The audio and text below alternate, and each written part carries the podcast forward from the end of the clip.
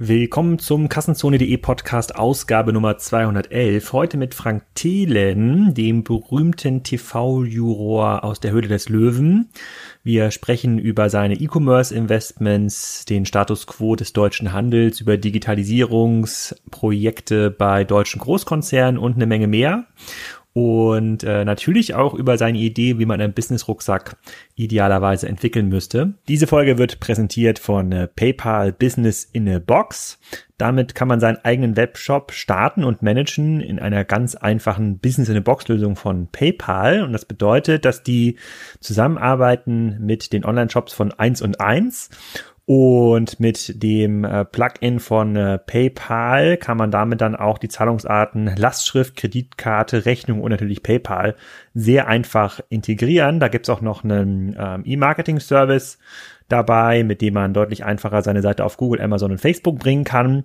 Darüber hatte ich auch schon in der letzten Ausgabe gesprochen und ich bin äh, gespannt über Feedback von euch für Leute, die das nutzen. Ihr findet alle Informationen auf paypal.de slash box und das Einzige, was ihr dafür machen müsst, ist ein PayPal-Geschäftskonto zu öffnen und dann könnt ihr über eins und eins dann so einen Shop betreiben und ähm, relativ schnell Umsätze erzielen. Ob das wirklich funktioniert und wie das funktioniert, da warte ich natürlich auf euer Feedback aus der Anwenderseite. Jetzt aber erstmal viel Spaß mit dem Podcast mit Frank Thelen.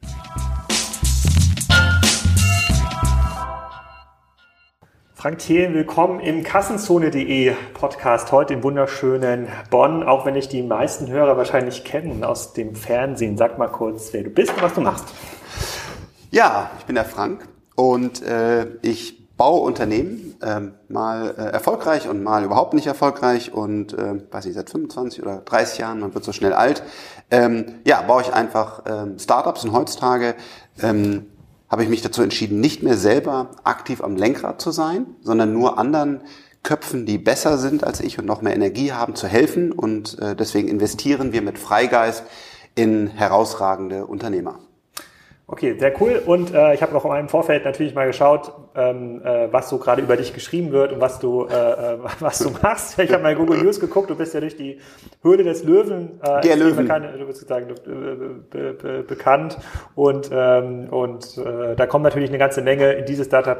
Äh, Urlöwe Frank Thelen investiert, dann so ein paar Gerüchte mit äh, Vox kündet neues Gesicht an, bleibt Frank dabei, also ein paar sozusagen ein paar Clickbait-Geschichten. Äh, dann natürlich dein neuer Podcast mit mit äh, Christian Lindner oder Christian Lindners neuer Podcast, glaube ich, wo du erster Gast warst. Äh, ja. Da schreibt die, die Media die cremige Podcast-Premiere von äh, Christian und Frank Thelen. Da sagen wir mal, da kommst du nicht so gut äh, bei weg und auch der Christian Lindner. Also äh, Creme ist ja jetzt nicht ja, schlecht. Also wenn die keine bösen nee, Öle beinhaltet, äh, sondern so eine hohe Qualität ja. hat wie bei der Judith, dann ist ja so eine Creme was ganz Feines. Äh, da steht, da stehen ziemlich ab, abfällige, ähm, abfällige Sachen. Es ist ein kleiner Verriss, ähm, aber da steht auch, die dass Lindner sich für solch ein Format Zeit findet, ist erstaunlich und bewundernswert. Die erste Folge schoss bei den iTunes-Chart direkt auf die Spitzenposition und die ersten Nutzerrezensionen durchweg positiv. Man sollte jetzt nur nicht dem Glauben erliegen, hier würde tatsächlich Journalismus betrieben. Da scheint jemand ein bisschen neidisch zu sein. Der, wer ist es? Stefan Winterbauer. Das ist übrigens ähm, eins der, der, der, der schlimmsten Dinge für mich. Ähm, dieses ständige Haten. Also man kann natürlich auch sagen, ey Frank, ähm, Sohn von Flörke, da haben wir jetzt echt Herausforderungen, das verschickt die Pakete nicht, das ist ein No-Go, das ist richtig schlecht, da kann man auch drüber schreiben. Aber generell in, in, in der Presse fühle ich immer mehr so viel Hate, also die Leute einfach, jetzt auf Gründerszene stand zum Beispiel äh, Flugtaxis, das ist doch irgendwie noch so ein Zukunftsding, was überhaupt nicht kommt und so. Also äh, diese ganze Hate-Energie, anstatt eine saubere Analyse mal von irgendwas zu machen, äh, in der Presse ärgert mich sehr. Glaube ich, glaube ich, aber das ist halt ähm, Gehört dazu. Erfolg, also, Erfolg ja. und, und Ruhm. Äh, ich weiß nicht, ob es ein deutsches Phänomen ist oder ob die, ähm, die Löwen in den USA bei Shark Tank, ob die deutlich populärer sind. Aber wenn man sich da mal die äh, Facebook-Einträge anschaut oder den Instagram-Einträge, ähm, auch bei populären globalen Influencern, 80 Prozent ist schon Haten, muss man ganz klar sagen. Ist irgendwie Neid und ey, meinst du das ganz ernst? Und ähm, ich glaube, damit muss man irgendwie zurechtkommen. Und ich glaube, wir können auch allen denjenigen, die sich ein bisschen mehr für deinen Hintergrund äh, interessieren, nochmal den OMR-Podcast empfehlen, in dem du gerade zu Gast warst. Da hast du auch immer ein bisschen was über deine Entstehungsgeschichte äh, geschrieben. Am, be am bewundernswerten fand ich den, fand ich den Einwand mit dem Ehering. Ich glaube, da hast du sowas gesagt, dass du am Anfang in der Löwe des Höhlen-Sendung, du wolltest deine Familie rauslassen, hast den Ehering nicht getragen und dann hat es dann quasi genau den gegenteiligen Effekt äh, gehabt. Wie war das nochmal genau? Das also ich habe genau die, die, die äh, ersten zwei, ich glaube die ganzen ersten zwei Staffeln habe ich ohne Ehering gedreht, weil ich aber meine Frau aus der Öffentlichkeit rauslassen äh, wollte. Und da war das Ergebnis, dass irgendwie Frank Thelen Freundin ähm, Milio ja. Millionäre scheinen irgendwie beliebt zu sein auf, auf dem Single-Markt. Ähm, habe ich auch gesucht. Ich habe Frank Thelen nackt gesucht. Ja, genau. Das wäre jetzt nicht ganz so attraktiv, glaube ich. Aber naja, Frank Thelen Freundin ist halt irgendwas, was, äh, was dann Leute interessiert hat. Genau. Und dann haben wir gesagt, das geht so nicht. Und dann habe ich halt sehr lange überlegt mit äh, meiner Frau, äh, sie dann sozusagen mit in die Öffentlichkeit genommen. Also wir stehen jetzt ab und zu auf dem roten Teppich, äh, nicht sehr häufig, aber ab und zu. Und ich habe auch ein Kapitel über sie geschrieben in meinem Buch Startup DNA, meine Biografie, weil ich einfach sage, sie ist Teil meines Lebens, aber wir wollen jetzt nicht irgendwie ein Celebrity-Pärchen werden. Ja. Auf jeden Fall, das müssen alle hören, äh, ohne danach zu schreiben, das cremige Leben des Frank Thelen. Das soll so soll es nicht sein. Ähm, aber extrem empfehlenswert, um so ein bisschen Background mal mitzubekommen, wo du eigentlich herkommst, was du gegründet hast. Da ist ja, du hast eine ganze Menge Historie und äh, das, wo wir sitzen mit Freigeist und auch deiner ähm, Präsenz bei der Hülle des Löwen, das kommt ja äh, nicht von ganz ungefähr.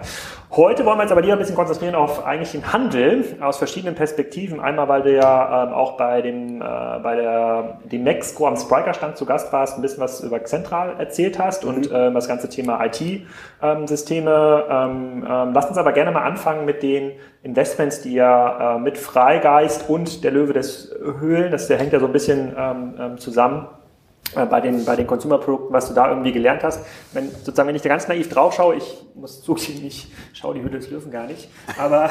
Du schaust Nein, schaue ich, schaue ich nicht. Ich halte, das für eine, ich, halte das, ich, halte das für eine, ich halte das für eine Show, das ist gut für quasi die oh. Investoren und für die, für die Startups, aber ich glaube nicht, dass das äh, äh sozusagen ein seriöses Investmentformat ist. Ähm, können wir auch gleich darüber streiten, ob das stimmt, aber wenn ich jetzt ganz, ähm, ganz oberflächlich auf diese Investment-Sachen ähm, schaue, die äh, äh sozusagen du dort in im Konsumerproduktebereich machst, bei Food. des Löwen, Food, genau, genau sozusagen dann ist so Sachen, die man halt bei einem Rewe, Edeka irgendwie ins Regal stellen kann, an die du glaubst, die bestimmten ja. Trends folgen, irgendwie gesund, nachhaltig, ähm, sowas. hochwertig. Hoch, hoch, also kein hoch, Discount, alles, genau, alles ist immer teurer. Also hochwert, teure Pizza, teureres Gewürz, wo einfach ein höherer Standard ist. Low Carb Pizza, ne? Genau, Litzer als, als Low Carb Pizza. Die ist halt relativ teuer, aber die ist auch ein, eine super Pizza. Also wie, ähm, wie, wie ist das gekommen? Also hast du quasi eine, hast du Vertriebsideen, die online sind, die auch von den klassischen Vertriebswegen, die ähm, so Rewesen, Edekas zu überzeugen, die davon abweichen, wo du sagst, es gibt ja bestimmte Skaleneffekte, ich weiß, wie man solche, ähm, on, solche Food-Dinger online ähm, deutlich besser entwickelt oder ist das eher durch Zufall gekommen? Ja, total. Also ich saß halt in dieser Sendung und ich bin in die Sendung reingekommen, weil ich ein Unternehmen, Scanbot, was hier auch heute sitzt und heute sehr erfolgreich ist, ähm, so gegen die Wand gefahren hatte äh, technologisch haben mich alle gefeiert, mhm. ähm, aber es hat einfach nicht funktioniert von den KPIs her. Mhm. Und ähm, dann saß ich also auf so einem Private Investor Circle und dann sagt einer, ey, guck mal hier, gibt so eine Show, mach mein Nachbar und so im Fernsehen mit Investments. Ich so, wow, Fernsehen, hau mir ab. Und naja, der Olli hat mich dann aber überzeugt, dass ich mir das mal angucken soll. Und das habe ich dann gemacht und da habe ich das in den USA gesehen. Shark Tank fand das gut und habe gesagt, du weißt du was, gerade Firma gegen die Wand gefahren, ähm, schwierige Zeit, weißt du was, ich gucke mir das einfach mal an, finde ich ganz lustig. Und da wollte ich natürlich nur maximal eine Staffel und, sondern sitzt du aber in so einer Fernsehshow und dann musst du ja auch, nicht nur, da kam, damals habe ich ja nur Apps gemacht, da kommen ja nicht nur Apps rein, sondern da kommen Klodeckel rein und ich weiß nicht was alles, ja. Also muss man auch sagen, eine Menge grausamer Scheiß. Und wird alles gezeigt, was deine Sendung ist? Nicht alles, aber vieles schon, aber nicht alles. Und naja, und irgendwann saß er so da und dann, dann, dann sagte Judith so, ey, ähm, Frank, guck mal hier, total leckere Suppe und so. Und ich mag, also Judith und ich, wir kommen einfach persönlich so sehr gut klar. Und äh, ich sagte, okay, mit der Judith eine Suppe und dann kann die diesen Teleshopping machen und ich mache das online und so und das wird vielleicht sogar ein Erfolg, weil das ist auch skalierbar, das ja. kann man ein paar Millionen von bauen. Also komm, oh, nimmst eine Suppe, irgendwas musst du ja hier machen. Und diese Suppe äh, bin ich dann zum Rewe gegangen und habe die da verkauft und habe dann halt gelernt, wie der Handel wieder funktioniert. Äh, witzigerweise hatte ich vorher sehr viel Handel gemacht in meinem Foto, Foto-Business. Und ähm, so bin ich dann halt reingestolpert mit einer Menge Problemen, aber auch einer gewissen Erfolgsstory. Und wir waren dann relativ schnell auf so einem zweistelligen äh, Millionenumsatz, was für ein Startup relativ viel ist. Ne? Also so bevor so ein Startup mal 10 Millionen Umsatz macht, das dauert eigentlich. Und das war sehr schnell erreicht. Und da dachte ich so, wow, funktioniert ja, kannst du gut skalieren. Ähm, und habe das dann so ein bisschen als meine ja, Pattern für die Höhle der Löwen äh, rausgefunden, wo ich sage, Food kann man halt einigermaßen machen. Ja, wir haben jetzt zehn Unternehmen. Wir äh, hoffen dieses Jahr so Richtung 100 Millionen Euro Umsatz zu machen. ist noch In kein Food Cluster. Ja, ist noch kein Kraft und kein Nestlé, aber aus einer Fernsehshow schon hunderte Arbeitsplätze geschaffen und einen stark wachsenden Food-Bereich, der vielleicht in Europa so der, der schnellst wachsendste überhaupt ist. Also ich wüsste jetzt nicht, wer einen größeren Food-Startup-Cluster hat, der schneller wächst. Also gerne, gerne lernen, aber 100 Millionen Umsatz, glaube ich, ist schon Wüsste ich jetzt Innerhalb auch nicht, habe ich aber noch nicht genau ähm, rein- Ist auch genau, wollte ich jetzt gar nicht als in Stein behaupten, aber so, das ist, äh, Ja. Und ähm, wenn du jetzt mal zurückblickst auf die zwei, drei Jahre, in die du in dieses Food Cluster investierst bisher, ähm, gibt es bestimmte Learnings, die du gesammelt hast über äh, den ähm, Markt, wie man diese Sachen online vertreibt und über den Retail-Markt? total. Ja, Also ich habe, ich habe, ich glaube ich, war das diese Woche irgendwas? hast- Irgendjemand hat gesagt, äh, ähm, die Startups verstehen Handel nicht, dass man mehr Marge braucht. Hast du das gerade gesagt? Ja. Irgendwas mit? Ja, also es ist- ist ein Höllenthema, ja. Also das heute heute Vormittag auch wieder mit mit einem ähm, äh, mit diesem Startup hier zusammen, Y-Food. Ich, ich hatte das mit der Kamera, damit es scharf stellt. Hier Ja. ist eine ganz günstige Kamera, also sollte hier ein Kamerahersteller zuschauen. Hier sind, hier sind, hier sind Also, ja, also da werden sehr wertvolle Influencer hier. Also, ähm, aber ähm, ernsthaft, so ein Handel ist einfach, ist einfach unfassbar schwierig. Und man denkt natürlich, ey, weißt du was, geil, äh, keine Ahnung, ich verkaufe die für drei Euro, ich produziere die für 1,50, ich bin ein reicher Mann. Aber wenn du dann anguckst, was so ein Handel an Marge haben will und dann noch äh, Werbekostenzuschlag, Regalpflege, äh, neue Lädenprämie und also die verarschen ja die Leute von A bis Z, ja, und das ist ja ein undurchdringlicher Dschungel, wo du mit irgendwelchen alten Menschen, die Krawatte tragen, zusammensitzt und du, du diskutierst dann halt in diesen Einkaufsgesprächen und denkst dann, jetzt hast es und dann kommt irgendwie noch die bla bla bla Zulage oder so, ja. Und das sind einfach Dinge, die muss man auch am Ende des Tages sagen, kann natürlich ein, ein, ein Nestlé und so besser, weil die halt Ja. irgendwie äh, mit den Leuten auch Dinge machen, die ich gar nicht wissen will, damit die da irgendwie zustimmen. Aber wir kommen ja mit Passion rein und wir wollen eigentlich normales, straightes Business machen. Und ähm, das ist im Handel äh, schwierig. Also wir haben ein paar Partner gefunden, mit denen geht das. Ja, also wir haben jetzt auch ein, auf Augenhöhe sprechen wir da und sagen, wir können den ganzen Bullshit nicht mitmachen. Wir geben euch aber die Produkte zu fairen Preisen, aber das muss dann auch passen. Und ähm, ja, aber jetzt zu sagen, äh, bevor man da in jedem Edeka ist oder so, das ist schon echt ein Straßenkampf mit, mit vielen Menschen, die nicht, wie wir es aus dem Startup-Bereich ähm, gewohnt sind, ehrlich und vernünftig direkt sprechen, sondern das ist ein ganz langsamerer Versicherungsmaklerprozess, der echt unschön ist. Und ist es immer noch so? Also wenn du jetzt, ähm, momentan hatte die Show einen ex extremen Boom, also hat ja extrem hohe Einschaltquoten und wenn da jetzt ein Produkt lanciert wird und da jetzt ein Deal zustande kommt, keine Ahnung, ich mal Suppe 2.0, Ja. ja, dann ist ja klar, dass die Nachfrage hoch ist, dann wird das doch eigentlich jeder haben. Also es ist jetzt nicht so, ich glaube, die, die Sendung wird ja ist ja nicht live ausgestrahlt, sondern dann sind ja, da hat man irgendwie noch mal ein paar Monate Zeit, bis das dann auch im, im im Fernsehen gezeigt wird, ähm, ist es heute nicht ein No-Brainer zu sagen, ich nehme jetzt mal Suppe 2.0, passt hier ganz gut zu dem äh, Food Cluster und dann gehe ich mal zum Edeka und die haben jetzt schon zwei, drei Jahre Erfahrung mit mir gesammelt. Die nehmen es auf jeden Fall. Wenn das in der Sendung ist, dann verkaufen die hier äh, an dem Tag schon für 5 Millionen ähm, ähm, Ja. Suppen. Ist das, ist das mittlerweile so? Ja, also so, so, so schwarz-weiß, so sehr, sehr vereinfacht dargestellt. Ist das so? Ähm, aber dann hast du, glaube ich, gerade Edeka gesagt. Äh, Edeka zum Beispiel ist überhaupt nicht zentral gesteuert, sondern Ja. Edeka hat sieben Regionen und in den Regionen wieder Unterregionen und äh, nur weil Hamburg sagt, wir machen das jetzt, machen das die, machen das die Läden noch lange nicht. Ja. Ähm, es gibt andere ähm, Regiemärkte, also die zentral gesteuert sind, ein Rossmann, ein, ein DM, ein, ein Real, ein Kaufland, ähm, mit denen es dann deutlich einfacher ist zu kooperieren, weil man dort halt an einer zentralen Stelle verhandeln kann und dann ist die Ware auch wirklich im Markt vorhanden.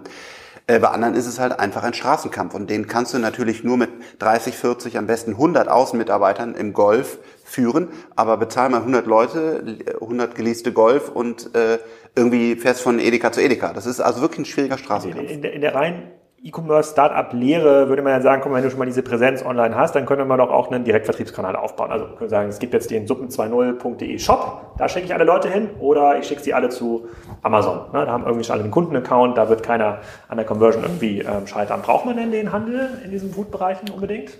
Nein. Habt ihr, mal, habt ihr mit Businesses mal ausprobiert, das direkt zu machen? To, to, also total. Wir sind total stark im Direktbusiness. Ja, wenn man sich ein, ein Ankerkraut anguckt Das oder waren auch diese Gewürze, ne? Gewürze, die sind, äh, also sagen wir so, äh, also unser Idealbild ist immer, dass der Handel für uns zusätzlicher Spaß ist. Also, dass wir uns freuen, kommt eine tolle Aktion oder wir haben gute Listings, wir sind in 5000 Post. Aber jetzt zu sagen, also man ist vom Handel abhängig, das ist einfach gefährlich. Deswegen haben wir eigentlich im Regelfall immer ein sehr starkes Online-Business. Mhm. Und oftmals auch, wie zum Beispiel jetzt bei, ähm, bei YFood, ist das 70 Prozent des Umsatzes. Ja?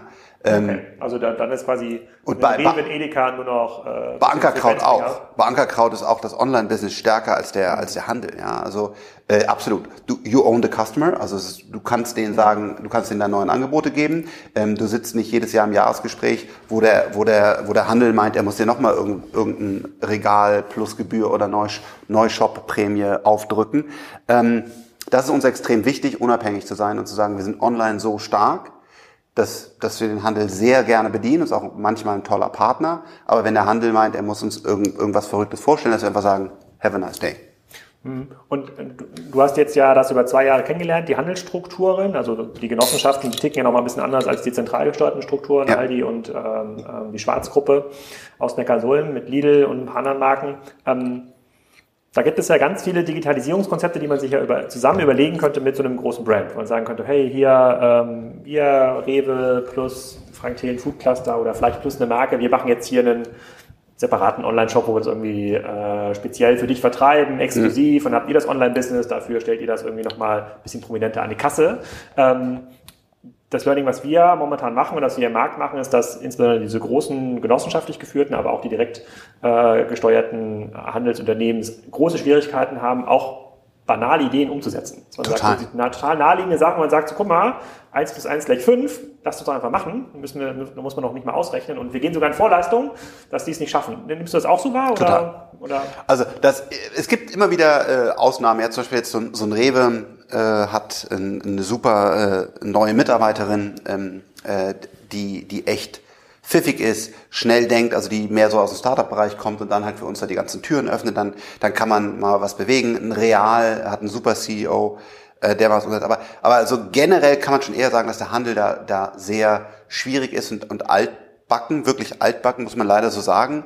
Ähm, das sind halt Menschen, ja. Du sprichst wie in der Politik wenn du da jemand hast, der seit 30 Jahren irgendwie Reis und Nudeln einkauft und dein einziger Job war, jedes Jahr im Jahresgespräch irgendwie noch einen halben Cent rauszudrücken, ähm, dann wird er nicht auf einmal erkennen, ah krass, wenn ich hier irgendwie mit Frank Thelen eine Kooperation mache und der erzählt das am besten auf Social Media und dann bringt er noch den mit und dann hier, dann hat er einmal die Marke einen Mehrwert und dann kommen der Leute in die Läden und die sind ja dann, das, das ist natürlich schwierig. Also das, das ist so, das ist nicht sein, sein, sein deine Aufgabe, und so ist er auch nicht wie ein, wie ein Hund, böse gesprochen, trainiert, sondern der ist auch darauf trainiert, die Einkaufskonditionen zu optimieren. Und das, das merken wir schon. Das ist ähm, auch oftmals für mich frustrierend. Genau, also, wobei man sagen muss, diese Frustration, die wir auch in ganz, ganz vielen äh, so Beratungsmandaten oder Projekten kennenlernen, da muss man auf der anderen Seite kann man sich umdrehen und sagen, okay, das kreiert natürlich unfassbare Chancen für ähm, andere Anbieter, die diese Nachfrage halt besser äh, erfüllen können. Ne? Also für die, die neuen, also für die Picknicks, die ja hier in der Region ja. äh, jetzt in den Markt kommen, die wollen es einfach schlauer machen ähm, und mit denen muss man dann halt kooperieren. Die Idioten der Welt machen uns zu Helden. Absolut. Es entsteht eine riesen Opportunity. Äh, wenn ich mir angucke, dass ein Edeka sagt, äh, ja, wir machen mal drei oder vier äh, Digitalisierungs-Shop-Projekte. Ja.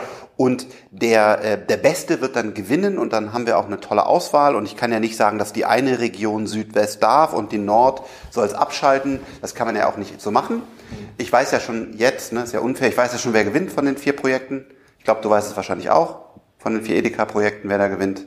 Ja, wahrscheinlich Wahrscheinlich nicht in der Münchner Region angesiedelt sein, der Gewinner. Nee, der ist nämlich nirgendwo angesiedelt. Der, der heißt nämlich keiner. Weil wenn du vier Projekte startest und deine, deine Energie nicht bündelst auf ein einziges Online-Projekt, bist du chancenlos. Es wird kein erfolgreiches Edeka Online geben, wenn man vier Projekte parallel irgendwie verfolgt. Das hat damals schon die Telekom ganz toll gemacht. Die hatte drei Musikportale. Da wusste ich auch, wer gewinnt, ja. Ähm, ja? Und Drei Stück? Drei Stück. Einen aus dem Mobile-Bereich, einen aus dem Festnetzbereich und einen aus T-Online. Drei Stück. Und das macht Edeka gerade nach und dann frage ich mich halt, haben die keine Geschichtsbücher gelesen? Haben die gar keinen, der irgendwie Gehirn hat für Online? Ja. Und ein, Rewe macht's besser, zentral ein Produkt, aber man muss natürlich sagen, äh, ein Amazon ist brutal intelligent. Ja? Und äh, ich, ich hoffe, dass das Rewe da äh, weiterhin echt einen guten Job macht und dass das umsetzt. Aber es ist schon... Ähm, ja, es ist schon schwierig zu sehen, wie, wie die sich dann da, was die da online machen und wo man dann eigentlich hätte mehr lernen können. Das ist nicht der Fall. Okay, dann vielleicht mal an dieser Stelle ein kurzer Kurs im Bereich Digitalisierung. Wir hatten ja vorhin schon darauf zu sprechen gekommen, ohne Ehering hast du viele Heiratsanfragen bekommen. Äh, mit, also erstmal mit, mit, mit, mit Ehering bekommst du wahrscheinlich trotzdem viele Beiratsanfragen, ja, sozusagen in Aufsichtsräten, wo gesagt wird, der Frank, der ist im Fernsehen, der kann digital, wir brauchen jemanden, der uns hier hilft. Ähm, da wirst du ja wahrscheinlich täglich mittlerweile äh, solche Anfragen bekommen äh, für das Vorstandsfrühstück in Kitzbühel. Ähm, ja.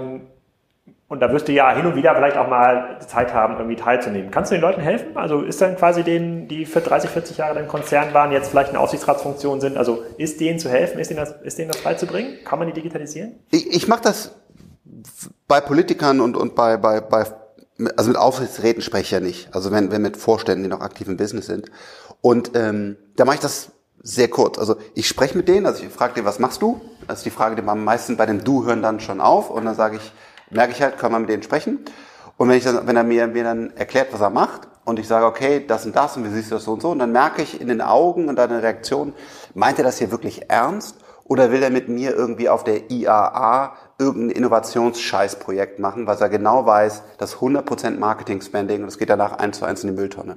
Oder will er ernsthaft innen drin, was ein sehr schwerer und harter Prozess ist, sein Unternehmen umbauen, agil machen, für Innovation bereit machen, was wirklich, ich verstehe das auch, ich selber möchte auch kein CEO eines DAX-Konzerns sein. Es ist, es ist eine brutal harte Aufgabe. Aber da merke ich ja, ist der bereit, auch der Politiker, ist der bereit und will das wirklich machen oder nicht? Und dann gibt es Leute, mit denen habe ich heutzutage eine sehr gute Beziehung, also wo wir auch sehr no Bullshit ähm, offen sprechen. Und es gibt andere äh, CEOs im DAX und Minister, äh, mit denen ich einfach nicht mehr spreche, weil es halt Waste of Time ist. Und weil ich halt gemerkt habe, der ist halt nicht wirklich daran interessiert, was zu ändern. Und wenn du jetzt mal so schätzen müsstest, Anteil derjenigen, die nicht bereit sind äh, oder nicht fähig sind, versus Anteil von denjenigen, die schon Bock haben? 80 zu 20. Hm. Und von denen 20 sind sozusagen, von denen, die es verstehen, können wahrscheinlich nur 3% irgendwas umsetzen, weil der Konzern also lernt. Ah, es ist schon brutal hart, ja. Und äh, wenn man sieht, dass ein wirklich äh, meiner Meinung nach sehr, sehr guter Manager, sehr auch äh, echt ein hervorragender Mensch, ähm, René Obermann irgendwann sagt, ähm, es ist ja so wie mit Handschellen zu boxen, äh, dann ist das traurig eigentlich, weil, weil also äh, Tim, Tim Höttges ist auch äh, ein sehr, sehr guter Manager heutzutage. Ähm, aber trotzdem ähm, ist es halt traurig, dass ein Spitzenmanager geht, weil er sagt, er hat, Hand, er hat die Handschellen an, ja. Und ähm, das ist ja, das betrifft ja auch jed, jeden großen Konzern. Das ist halt wirklich schwierig, dort Dinge umzusetzen. Ähm, ja, das ist traurig. Also das müssten, müssten wir uns trauen. Das ist aber gleiche auch äh, bei, bei der Politik. Also es verstehen halt die Leute, ähm, du brauchst eine du willst Blockchain haben oder willst KI haben, aber bevor du dann da mal die Gesetze umsetzt und da wirklich irgendwie im Bundestag da irgendwas durchbekommst, das ist leider sehr, sehr unschön und dauert sehr lange. Mhm. Okay, dann halten wir fest, die meisten Unternehmen fällt es irgendwie schwer zu digitalisieren, die meisten großen. Äh, Fokus Handel, dann müsste es ja auch die meisten großen Handelsunternehmen, und das sind, gibt ja wirklich einige sehr große, äh, die dann auch europaweite Führungspositionen haben in der deutschen Szene. Ähm, wenn das so ist, ähm, hast du denn noch Interesse in E-Commerce? Businesses zu investieren. Die sagen hier, ich kann Handel besser. Also Windeln.de ist jetzt vielleicht ein schlechtes Beispiel, weil es ihnen nicht ganz gut geht äh, an, der, ähm, an der Börse, wo du sagst, About so, hey, you. ja, About You ist jetzt eine Möglichkeit, aber in das nächste About You. Ja? Und jetzt sagt ich habe ich hab noch mal eine Idee, ähm, oder jetzt Galaxus, das kommt jetzt in den deutschen, in den deutschen Markt, ja? dann sozusagen ein Schweizer Online-Händler, der dort extrem erfolgreich war, die sagen, hey, wir haben noch einen wir sind dort einer der führenden Händler geworden mit ein paar hundert Millionen ähm, Euro Franken Umsatz. Und wir glauben, dass wir auch in Deutschland den nächsten Jahren die Top 5 erreichen können mit Galaxus.de, wo man sagen könnte, hey, es gibt doch Amazon und Otto, Notebooks billiger, wie kann das gehen? Also eine Art, ich würde sagen, nicht About You-artiger Ansatz, das ist vielleicht zu weit hergeholt, aber mit einem anderen aggressiven Ansatz. Trotzdem zentrales Erlösmodell, Handelsmarge. Hättest du, hättest du Würdest du das Risiko tragen, in ein Geschäftsmodell zu investieren, was über Handelsmarge ähm, Geld verdienen muss im E-Commerce? Ja, wenn der Gründer stimmt. Weil es ein brutal hartes Geschäft und wir als Freigeist müssten an den Gründer, besser noch an das Gründerteam glauben. Also wir müssten halt sehen, dass die wirklich exzellent in Operations oder exzellent im Marketing, mhm. exzellent in der, in der Produktauswahl oder, oder wo auch immer. Also du musst ja diesen unfairen Vorteil irgendwo haben. Und wenn wir zum Beispiel sehen würden, er ist echt einer der besten Operation Guys mit einem outstanding Product Guy und, und die wollen das halt irgendwie aus Passion heraus den Whatever Shop machen, ähm, dann, dann könnten wir da schon dran, ähm, dran glauben und äh, das machen. Aber ähm, es ist kein, also ich, äh, ist jetzt nicht so, dass Freudestrahlen direkt hochkommt und sagt, ah krass, du machst E-Commerce. Also doch wäre, lieber das Flugtaxi. Ja, ja, ja, definitiv. Und, und wir haben ja auch im, äh, also wir, also äh, kann ich auch, also ich halte Amazon-Aktien, ja, und also verkaufe die auch nicht, sondern ich glaube, das Unternehmen wird eher eher stärker. Ähm, es ist natürlich schön, dass zum Beispiel mit Amazon Pay ja es jetzt auch einen zentralen Bezahlbutton gibt, wo man sich nicht anmelden muss, den, den man in seine Webshops einbauen kann, sodass dann da die Friktion, mhm. also ab kleiner wird. Ähm, aber wir haben auch mit Central zum Beispiel eine Backend-Software, eine Backend-Software investiert, die halt hinter diesen ganzen kleinen Shops wie Spryker, Magento, Shopify und so weiter steht, um dann halt das SAP abzulösen, was einfach zu der heutigen Welt nicht passt. Also wir finden den Markt generell spannend. Also da wird ja auch viel bewegt, aber es muss immer der richtige Gründer mit dem unfairen Vorteil sein, dass wir dann da auch äh, investieren. Bleiben wir bei, bei Central in eurem Food Service. Was denn, ähm, wenn ihr jetzt angefangen habt, viel Direktbusiness aufzubauen, viel Online-Business aufzubauen und mhm. ihr jetzt schon, wenn du sagst, du 100 Millionen Euro Food-Umsatz, das heißt ja auch ein hoher zweistelliger Umsatz, schon E-Commerce, Direktgeschäft. Ja. Was sind denn so die klassischen oder die prägnanten Probleme, die du so erlebst bei diesen Startups? Ist es, ist es die die Payment-Lösung? Ist es sowas wie Central, also Warenwirtschaft? Ist es eher das Thema Logistiker zu finden und das Logistik zu managen? Ist es wie vor zehn Jahren Online-Marketing, also SEO, SEA, Arbitragestrategien zum Thema ähm, gesunde Gewürze? Ja, ja, ja, ja. so ein klassisches La Thema wie für Ankerkraut. Leider alles. Also äh, es ist immer noch erstaunlich, und äh, wir haben hier den Alex Koch als CTO, ähm, der, äh, der aus Spriker als sehr, sehr, sehr gut ansieht. Ähm, ich glaub, guter Mann, guter Mann. Ich glaube glaub, nee, ich glaub ernsthaft, dass wir die Systeme so gut kennen wie, wie wenige. Ähm, aber trotzdem in dem Startup dann auch ein CTO oder Entwickler oder so zu haben, der, den, der das wirklich ist immer wieder eine Herausforderung, dieses Talent dann für doch wiederum den relativ kleinen Laden zu gewinnen, also der, der das Shop-System so unter Kontrolle hat, dass er auch schnell anpassen kann und so weiter, muss man einfach ehrlich sagen, ist äh, für, die, für viele eine Herausforderung, also einen guten zentralen ähm, ITler zu finden, der dann das Shopsystem macht. Ähm, dann Online-Marketing. Natürlich machen wir das und trainieren auch unsere, unsere ganzen Food-Startups und, und, und, und haben da fertige Templates und so weiter, aber trotzdem läuft nicht in jedem Food-Startup von uns das Online-Marketing so, wie ich mir das wünsche. Das ist eine Herausforderung, die Passion in äh, Social Media reinzustecken, damit du mit den richtigen Influencern und so weiter, das ist eine Herausforderung. Und eine Sollbruchstelle, das war wirklich das Schlimmste, war immer das wie nennt man es jetzt, ERP oder was auch immer, das System dahinter, das dann quasi deine, deine, dein Lager verwaltet, Rechnung rausschickt, Nachbestellung automatisch macht, deine Produkte auf allen Marktplätzen und so weiter verfügbar macht. Und deswegen haben wir auch in Central investiert, nicht weil wir jetzt unbedingt in diesen Markt wollen. Das wollten wir eigentlich gar nicht, mhm. ähm, sondern weil wir einfach gesehen haben, wir brauchen eine Lösung für unsere Startups. Mittlerweile laufen auch alle, bis auf eins, auf dieser Plattform, weil es einfach ein Riesenschmerz war. Aber ganz ehrlich, leider ist es überall, also an allen, allen Stellpunkten. Und was ist immer das Problem? Du musst echt gute Leute finden in den einzelnen Bereichen. Also du musst den coolen Shop-Entwickler, den coolen Online-Marketing-Kopf, wir haben zum Beispiel einen super Kopf bei, bei Little Lunch, deswegen läuft es da so gut, ähm, weil er auch persönlich genau dahin wollte, wo Little Lunch saß und so hat alles gepasst. Aber richtig gutes Talent mit einem kleinen Gehalt, was sie zahlen können, äh, vielleicht einem ESOP-Paket dazu, zu gewinnen, das ist die, ist die Herausforderung. Ist das, ähm, ist das standortagnostisch? Ich habe mit dem Florian Heinemann mache ich ja ähm, diverse Podcasts, bin jetzt bei Folge 9 angekommen ah. und das Thema Recruitment, Standortwahl ähm, war in den letzten drei Podcasts immer wieder ein äh, zentrales Thema und da hat sich gezeigt, es gibt so eine monopolartige Effekt in Berlin. Also gibt's, da ziehen einfach die meisten Leute äh, ja. in Europa hin und ähm, auch die coolen Standorte wie in Köln-Bonn, dadurch, dass hier jetzt auch die größeren Unternehmen anfangen zu digitalisieren, die saugen den Markt quasi leer.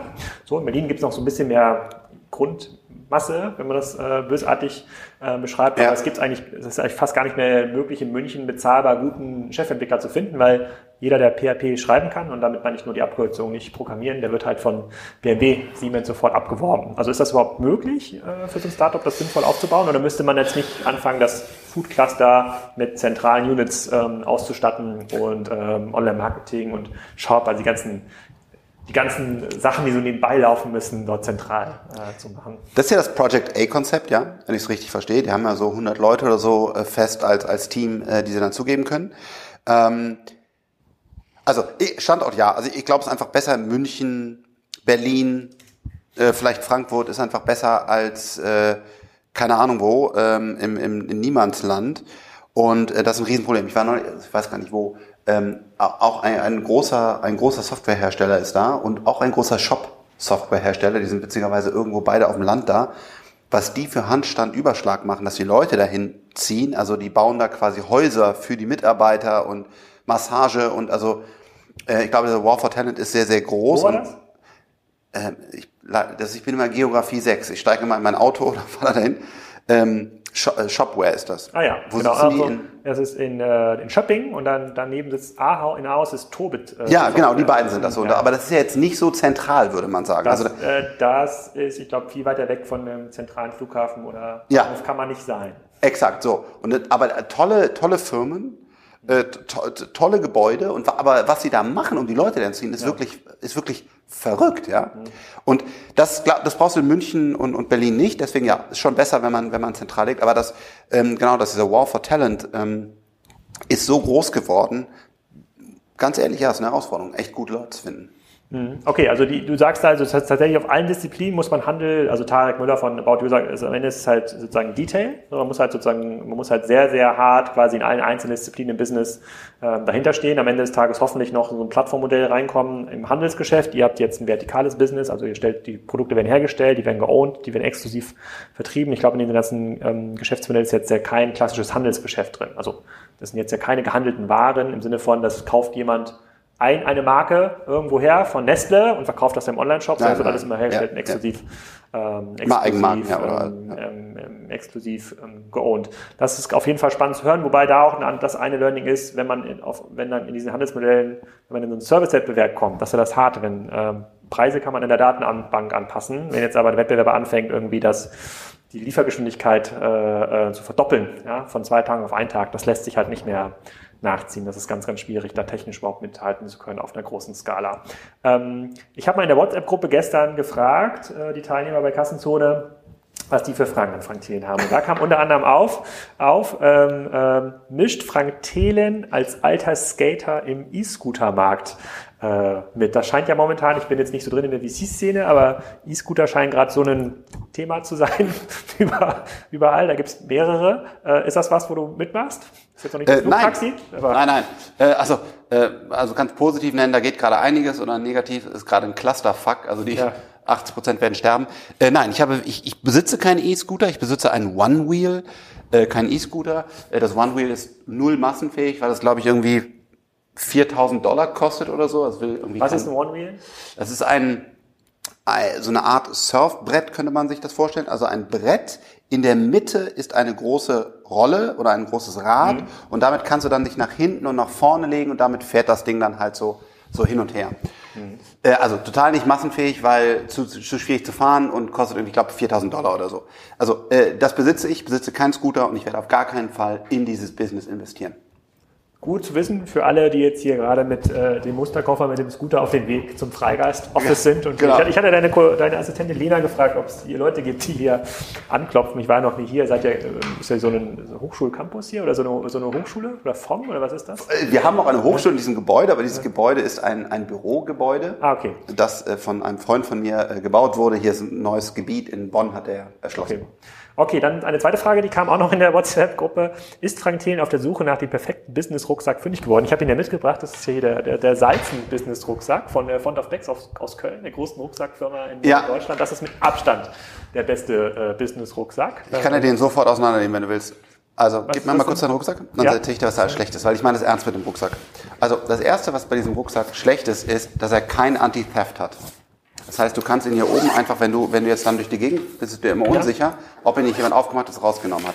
Das hier kann mit dem Messer Aber durch. es, aber es hat ja die versteckten, dieses versteckte Werk, Wertfach unten, weißt du? Ja, aber du willst ja auch nicht, dass einer dein ein iPad mitnimmt. Und es geht ja einfach anders. Ich kann dir gleich, ich habe da, wie du siehst, ganz viele Rucksäcke stehen und auch äh, Mit Anti-Theft? Na, die meisten haben, die anderen nicht. Ich, vielleicht entwickle ich da gerade was eigenes. Ah. Also, äh, und, also kein Anti-Theft, ja. Dann hier totale Verschwendung, weil an diesem Teil gibt es kein Fach. Aber wenn du hier zum Beispiel sowas hier drin hast, kannst du deine AirPods, die du ja oft, oft haben willst, kommen hier direkt raus. Siehst du das? Zack, hast du deine AirPods drin. Und das ist ja Blödsinn, wenn du hier den Platz Ja, hast. aber das sieht ja total assig aus. Das ist ja ein Design-Thema. Wenn man die Dinge hat, sozusagen macht ja gar keine Falten in den Händen, sieht ganz clean aus und hier gibt es überall so kleine Fächer, wo du so Airport-Sachen reinstecken kannst. Und das Argument trage ich nicht. Das mit dem Theft-Argument, das würde ich äh, mitgehen. Ja, dann hat es keinen USB-Anschluss, also du kannst nicht das irgendwo äh, äh, laden. Und Äh, aber das ist auch kein Argument. Ich meine, jeder hat ja so diese, diese mobilen Akkus sind noch viel leistungsfähiger als dieses eingebaute. U- Nein, du kannst ja da, hier ist ja auch ein, den kannst du auch tauschen, Akku, aber ich habe hier halt einen Punkt, wo ich, wo ich einfach äh, laden kann außen. Aber der Akku ist innen drin. Und dann zum Beispiel, äh, was da auch ein Problem ist, was hier zum Beispiel super gut ist, du kennst, du stehst auf einer Messe, ne? Entweder lässt dein Rucksack an oder ich kann meinen Rucksack irgendwo hinstellen, zieh es einmal kurz durch und machst klack fest. Und dann ist hier der Rucksack zu einem gewissen Grad geschützt, dass er nicht geklaut wird. Und das ist mit diesem Anti-Theft-Ding da? Das braucht ja, das Anti-Theft ist ja nochmal eine andere Funktion. Ach so, das das von außen dort- äh, ah an Flughäfen oder, aber hiermit kann ich quasi in einer Meeting-Situation oder einer Messensituation meinen Rucksack am Tisch, natürlich ist es nicht fest, aber dann, wenn es einer schnell mitnehmen will, kommt er nicht dran. Also alles so Funktionen, äh, wo ich mich frage, ähm, wie, wie kann man so einen Rucksack auf den Markt bringen, ohne das durchdacht zu haben? Das macht mich wahnsinnig. Und äh, vielleicht mache ich aus Spaß mal einen Rucksack. Ich, bin, ich finde ihn immer noch ziemlich gut. Ich zeige ihn nachher mal in Ruhe, wenn wir noch ein bisschen Zeit haben. Also sozusagen, also, da, da möchte ich hier Phone of Bags und der Salzenmarke sagen, das ist schon ganz cool. Auf jeden Fall aus, aus unserem Büro holen sich den jetzt ganz, ähm, ganz viele. Ähm, aber ist es jetzt der perfekte? Also ist Nein. das schon? Also noch nicht. Der perfekte, äh, Naja. vielleicht kommt er nächstes Jahr, also kontaktiert mich auch noch gerne. Also ich bin in einer ganz frühen Findungsphase. Also wer Rucksäcke herstellt, auch natürlich Font of Bags, das ist natürlich super cool. Äh, Mit denen Vielleicht die, vielleicht die, vielleicht die Font of Bags äh, Serie 2019, vielleicht. Das wäre ein einfach so eine. Special, genau, Special. Edition Frank. Aber ähm, das ist auch das, was mich eigentlich antreibt und ähm, einfach Dinge in Perfektion zu bauen. Also wie sieht der perfekte Taskmanager aus oder wie sieht es aus? Das macht mich einfach. Kannst du dich erinnern an die Folge von den Simpsons, wo äh, äh, Homer Simpsons den Hummer gebaut hat? Da hat- kam so ein Zwillingsbruder, äh, der Autofabrikant war, und da durfte sich, äh, da durfte Homer Simpson äh, das perfekte Auto bauen.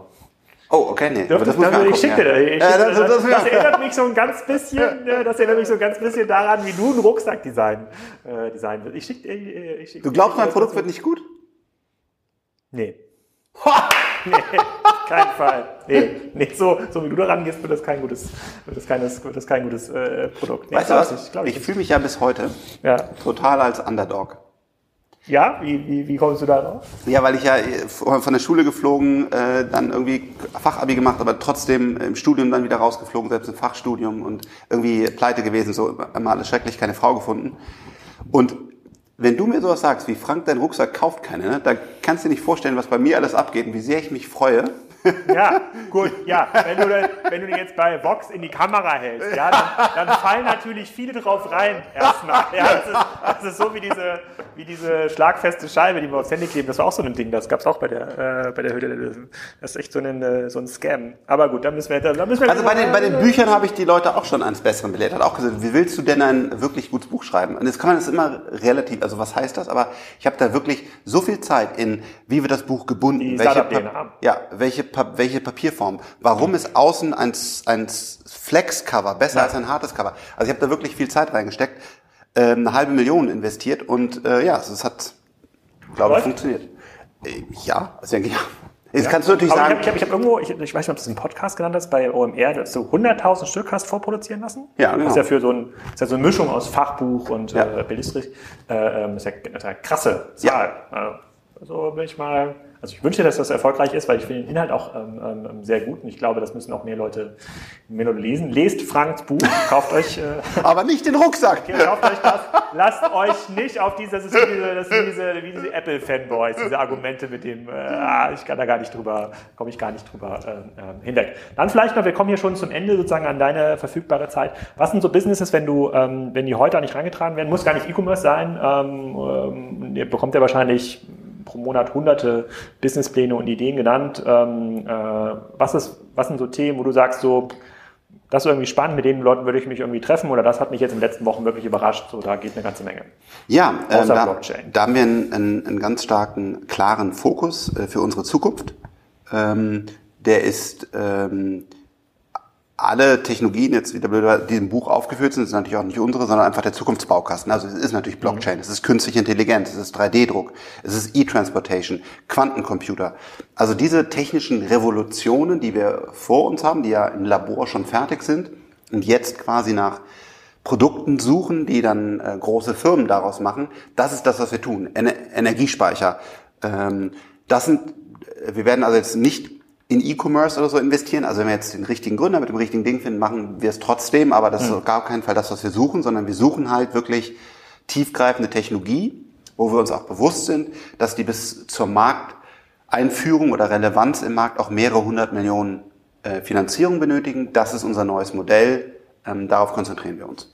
Und von, sagen wir mal, ihr bekommt 100 Businesspläne im Monat. Wie viele von den 100 Plänen erfüllen diese Kriterien? Also von denen, also die nicht in die investiert, sondern wo du sagst, so, das ist thematisch, inhaltlich, Flughöhe richtig, wo du so ein bisschen manchmal auch sagst, wow. Vielleicht 0,5 Prozent, aber ist jetzt geschätzt. Können auch 0,1 ja. Prozent sein, ja. Also es ist, du hast wenig Wow-Effekte quasi in deinem Alltag, wenn du neue ja. Businesses, neue Businesses wir, wir gehen an die, an die TUM, an die KIT, ähm, an, an, an die Aachen-Universität. Also wir gehen an die Universitäten, machen dort äh, auch Events, um da dann halt ähm, ja, wirklich herausragende Ingenieure zu treffen, ähm, die halt ein, eine Technologie haben und jetzt halt das Know-how, das Funding suchen, um daraus halt ein echt großes Produkt zu machen. Frank, vielen Dank. Vielleicht schaffen wir es ja nächstes Jahr nochmal in Folge 2. So hat das äh, mit Florian Heinemann auch angefangen. Übrigens ist die Spriker-Gründung äh, entstanden nach dem ersten Florian Heinemann-Podcast. Danach haben wir über die Technologie von äh, Project A gesprochen und haben das Spriker äh, gegründet. Wer weiß, worüber wir gleich sprechen hier. Ja. Vielen Dank und äh, noch eine schöne Woche hier in Bonn. Vielen, vielen Dank. So, ich hoffe, diese Ausgabe hat euch gefallen. In der nächsten Ausgabe hören wir wieder etwas von Elias Wiedes. Dort analysieren wir verschiedene Instagram-Marken und Instagram-Influencer, unter anderem auch den Account von Frank. Das wird ganz äh, unterhaltsam. Die Folge kommt in ein paar Tagen online, die haben wir schon aufgenommen. Und vergesst bitte nicht, bei unserem Sponsor vorbeizuschauen. Ihr habt euch wahrscheinlich auf jeden Fall noch gemerkt, äh, wenig Meile. Und zwar ist das PayPal. Ja, in dieser Folge ist es äh, PayPal Business in a Box. Ihr findet alle Informationen auf paypal.de slash box. Dann bis zur nächsten Folge.